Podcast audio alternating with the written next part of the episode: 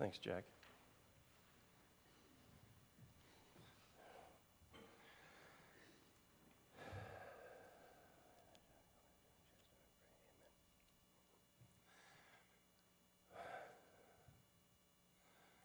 Got to clean up a little bit here. So I failed to do that before. But as we take a look again at uh, another outstanding. Jack, I think you took my stuff. I'm like, I know my sermon, but I don't know it that well. I was like, let's mess, with, let's mess with them real bad today. And I have it saved, saved to my phone, but my phone's in my office. So, oh, you know God is good. That's where you say He's good all the time, and all the time God is. Very good. Very good. Well, we see in this passage of Scripture that Jack just read that Jesus wants everyone, and everyone is useful. And, uh, you know, when I, when I was looking at this passage of Scripture this week, you know, I was like, well, man, how, how, how do you get them all excited about this? Because it's, it's like ding, ding, round two, ding, ding, round three, ding, ding, round four, right? That's what it is. It's the same servant over and over again. This last Friday night, we got together as my family and I usually do on Friday nights, and we eat food that we shouldn't eat, that we shouldn't eat, and we watch movies. And uh, this week was Rocky. The second week of Rocky. We had two last week, three this week. We'll probably do four next week, maybe. But you know the Rocky movies? Is it the same? Is it the same movie, just with a different number? Pretty much. Different people he's fighting, you know. This one, Avery got to see Mr. T, and she didn't know who Mr. T was. And she was like, Hulk Hogan, woof, he's huge and gross. but we see again the same message that was being brought. Well, here we see again Peter and John, ding ding, round two. Actually, three. And it continues. And I know this passage of scripture, when we take a look at it, we go through and we, we, can, and we can look at the first, first verses or the first two verses or whatever. But I'm going to kind of throw a curveball at you this time. I never do that. I, I know you're not used to that. But we're going to start at verse 22. And we're going to go backwards. And we're going to take a look at different things. But the first thing I want us to do is take a little confirmation 101, okay?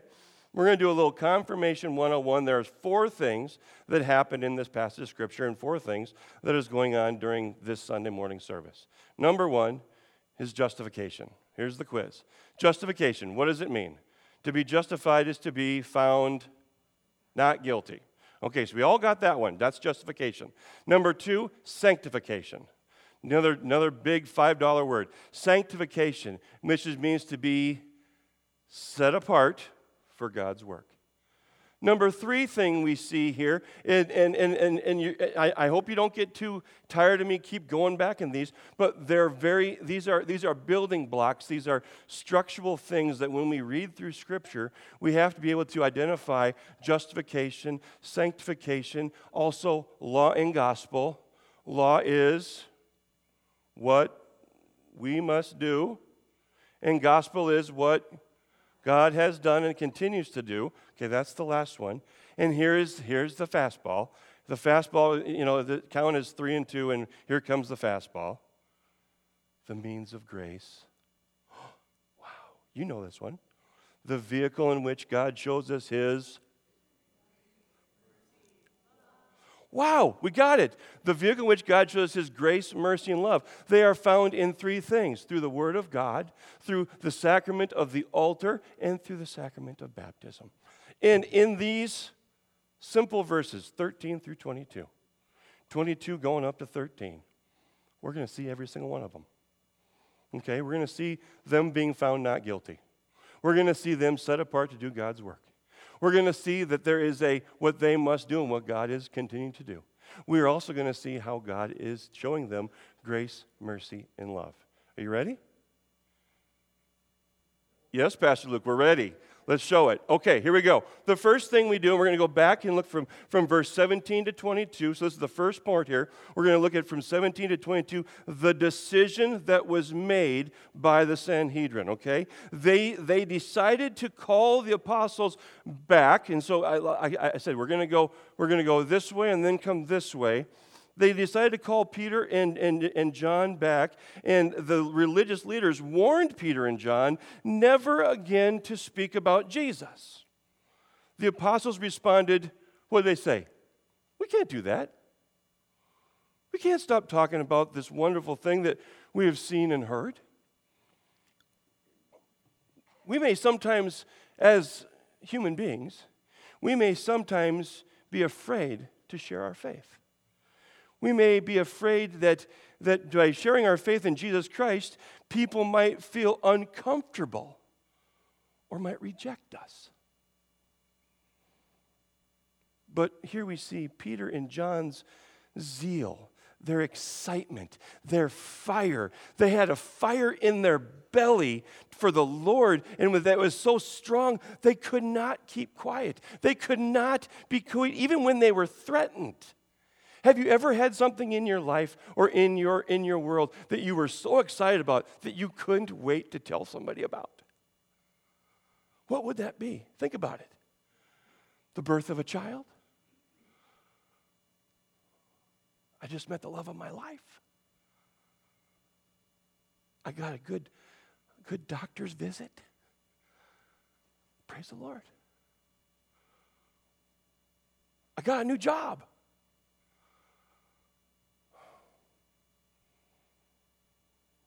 I just won the lottery. Imagine that. I mean, all these things that we, that our human beings take for that we are in love with.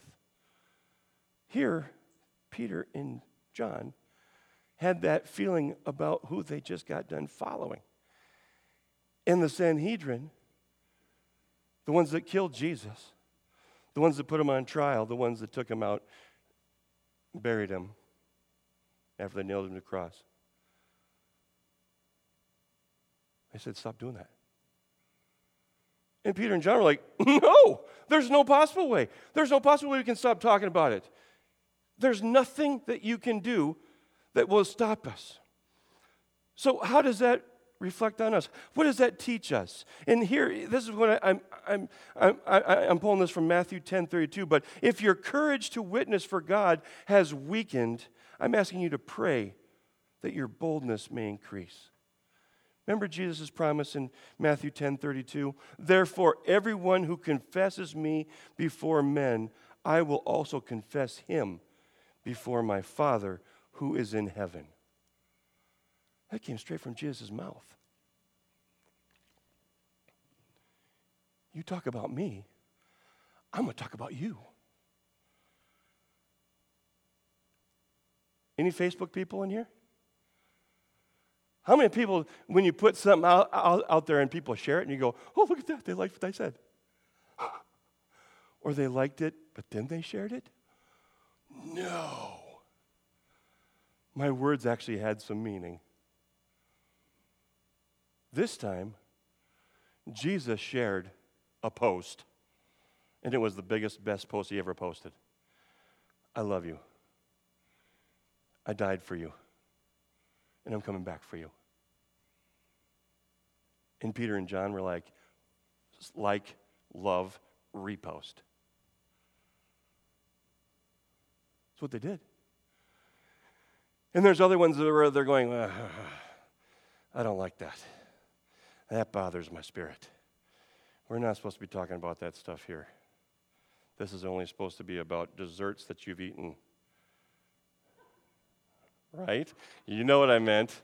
Everybody puts with pictures of their food. All right. Beautiful sunset. You know, but here they they they actually got on board and said, "No." Because it says Jesus told us that if we confess about him, he's going to confess about us.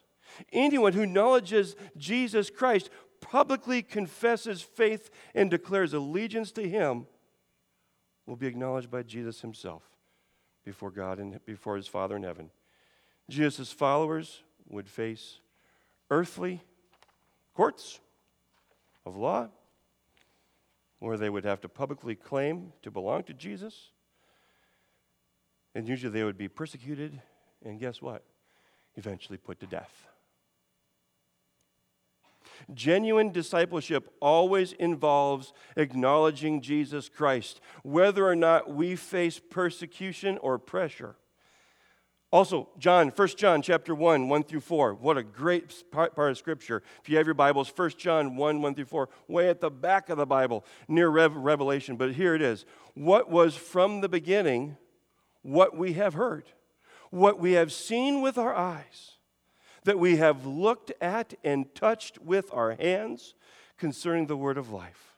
And the life was manifested, made alive and we have seen and testified and proclaimed to you the eternal life, which was with the Father and was manifested to us.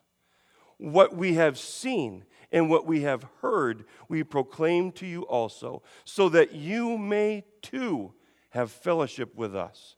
And indeed, our fellowship is with the Father and with the Son, Jesus Christ.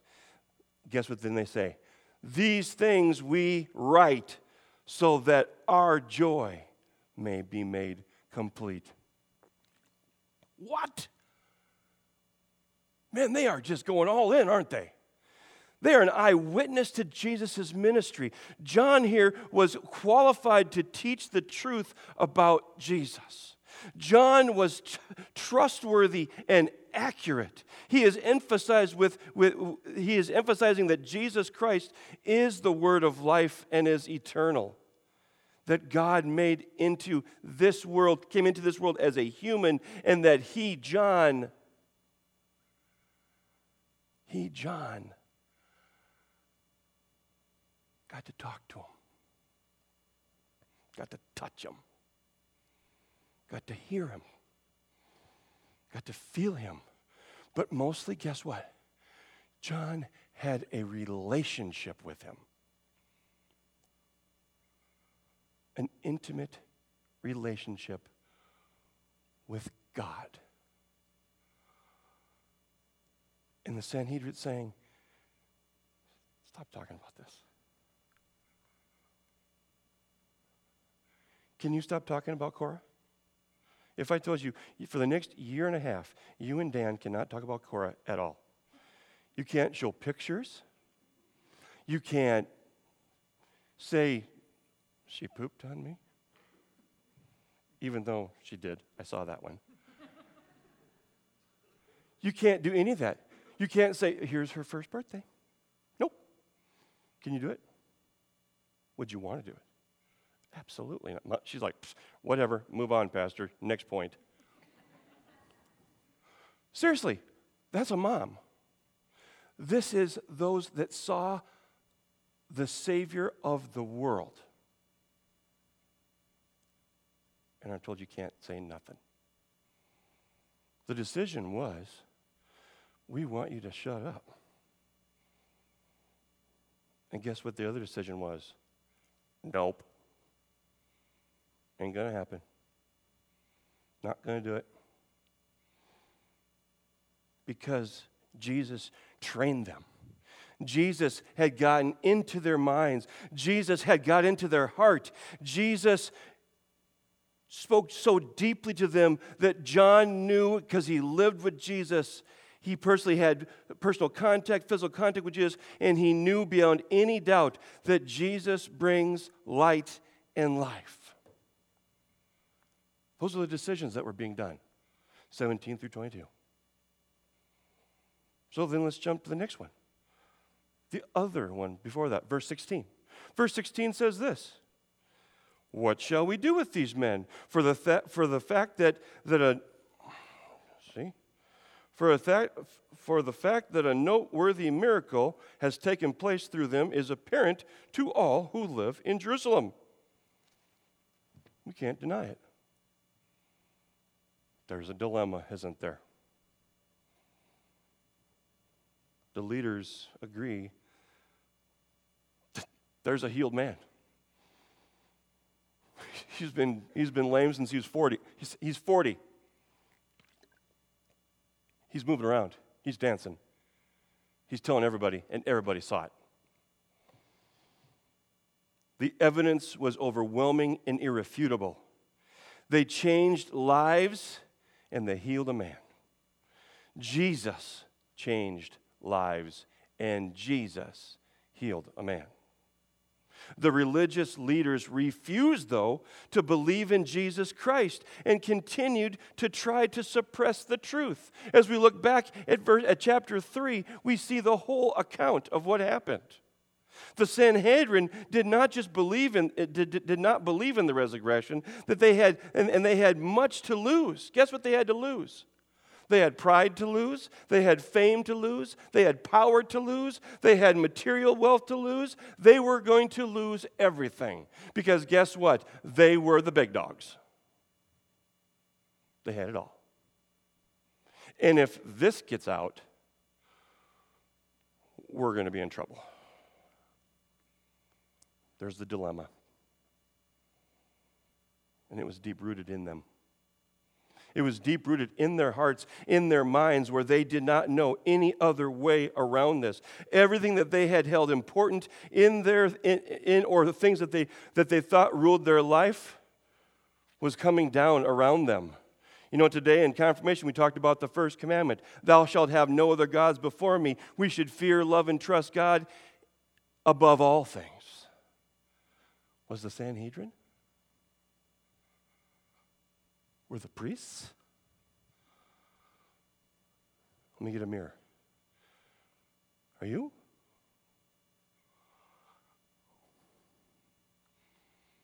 If we put a mirror up right now, do we have a dilemma? What's most important in your life? Yeah, we can make this an all rosy, very high, high energy, positive message, except for the fact that the real truth behind a message from Scripture is there's both law and gospel. Law is but what's going to prick us in the heart and convict us of things that we don't do, that God's asked us to do. That's law. And then he brings gospel and says, I love you so much even though I know you can't fog this mirror.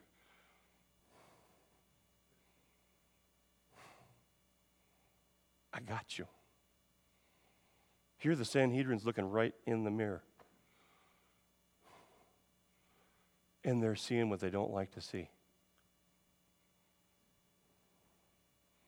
And Peter and John come along like a curb. What's a curb for? Put your car back on the right road, right?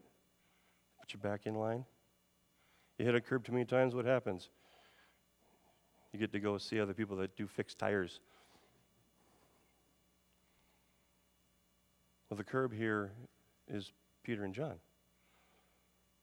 And they're knocking the back of the Sanhedrin back into back into line. Come on, get on the road. And they're not liking what they see. Peter and John are teaching the first commandment that Moses taught, the first commandment that God gave. So when we go back and say, what happens when people are going to reject us or make us feel weird or don't like us anymore? Don't be surprised if some people do reject you. Reject you and your positive witness for Jesus. Because when minds are closed, even the clearest presentation of the gospel, the con- clearest presentation of the facts can't um, undo the eyes. But I'm telling you, don't give up. Pray for those people and continue to spread the good news. So then we get to go to those last, the last one, the last two verses, well, three verses. 13, 14, and 15. Is it hot in here? Is it just me? Good grief. Verse 13 through 15. I love, and I'm going to read these verses because these are, especially the first one. 13. 13 makes me feel, God can use even me. Ready? Here we go. Now they observed, the, they observed the confidence of Peter and John and understood that they were uneducated and untrained men. But they were amazed and began to recognize them as having been with Jesus. And seeing the men who had been healed around, standing around them, they had nothing to say in reply. But then they ordered them to leave the council and they began to confer. So let's go back to that very first verse 13. Wow. The two apostles are sent out of the room while they get talked about. You ever had that?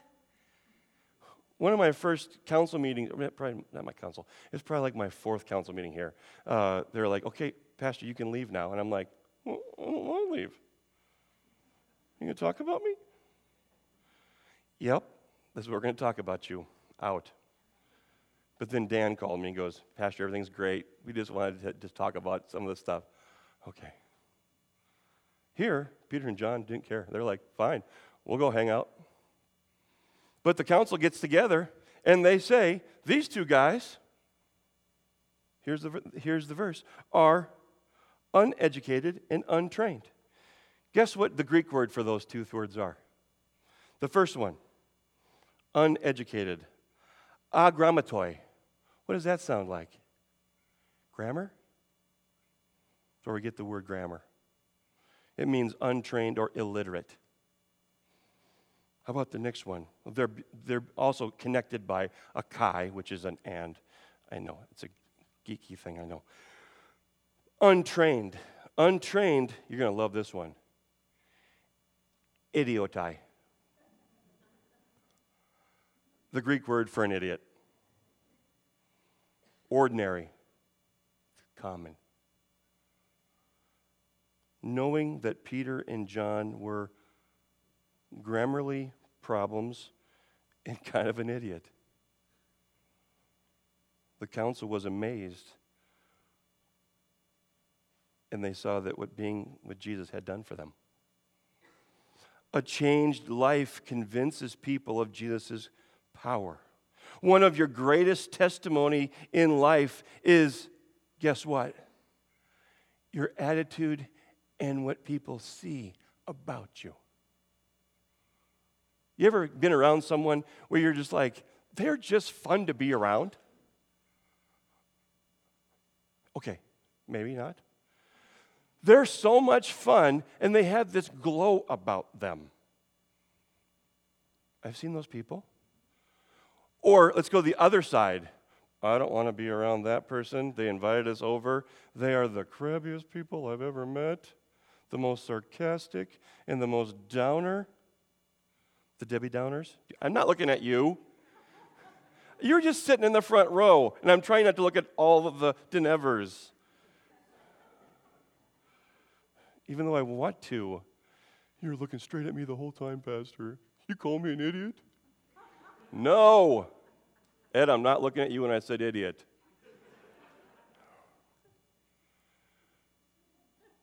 what people see and what people feel when they're around you is a testimony. Witnessing can be as simple as what you do every day. When you follow that first commandment, keeping God first, but also gives us another commandment love your neighbor as yourself. Here, they see Peter and John, there's something different about these guys. There's something different about Peter and John because we saw even more and, and, and, and understand even more. But guess what? Peter and John did too. They understood and they felt even more because their blinders were on for so long, and Jesus has taken their blinders off. And now they're seeing everything. And they're going, wow, this is what the three years was about.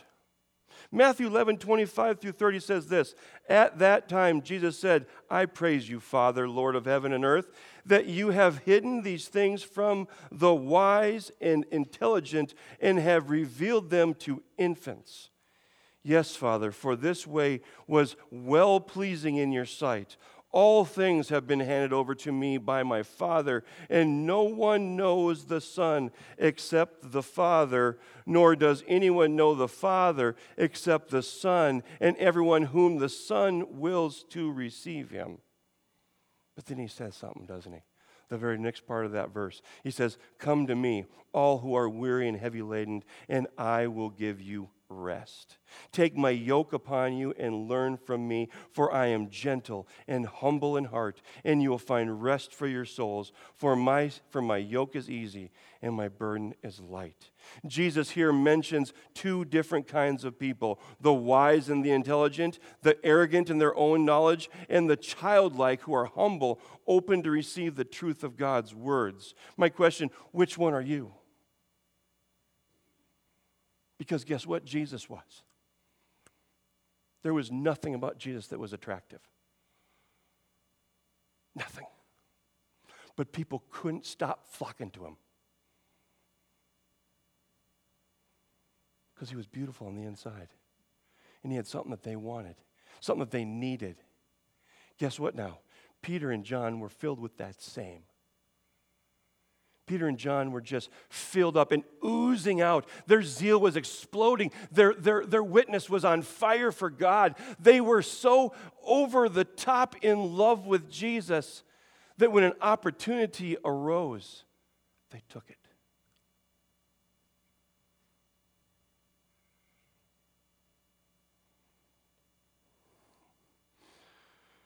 What is the difference between knowing and knowledge? Well, it implies to an intimate relationship. The communion between God the Father and the Son is the core of this relationship. Jesus had filled the believers with his Holy Spirit, so now we don't have just knowledge of God, we have an intimate relationship with God. We, uh, we have him inside of us, and he is talking to us, and he's telling us all the things that he wants us to hear. Five, seven, yeah. Oh, here we go. Here's one. Because this is what happens when God enters. What's just happened with that beautiful little yummy girl? Because when God just, the Holy Spirit, through the water and the Word, entered Cora, this is what happened.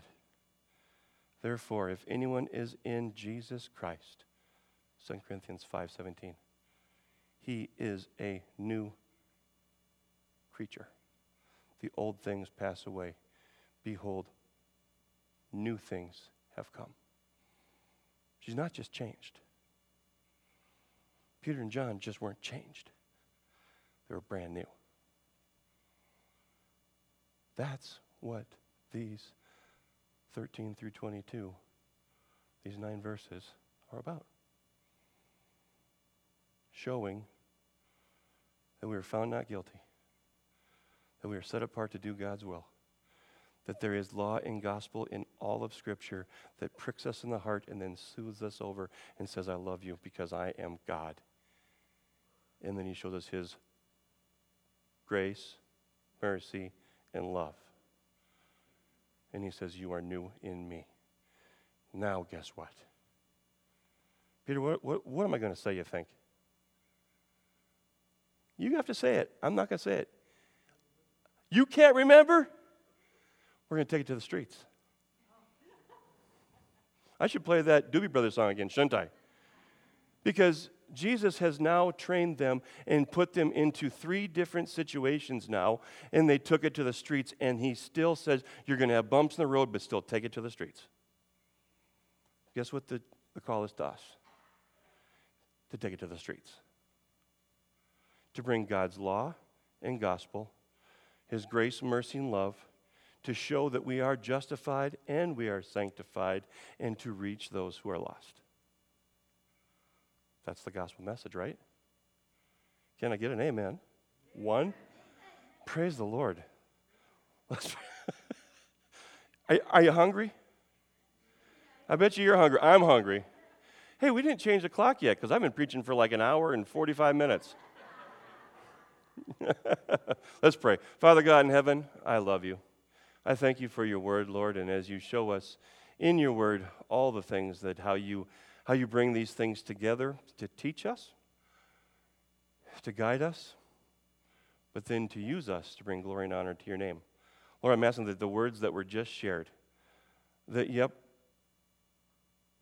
they were yours and that they would go deep into our heart.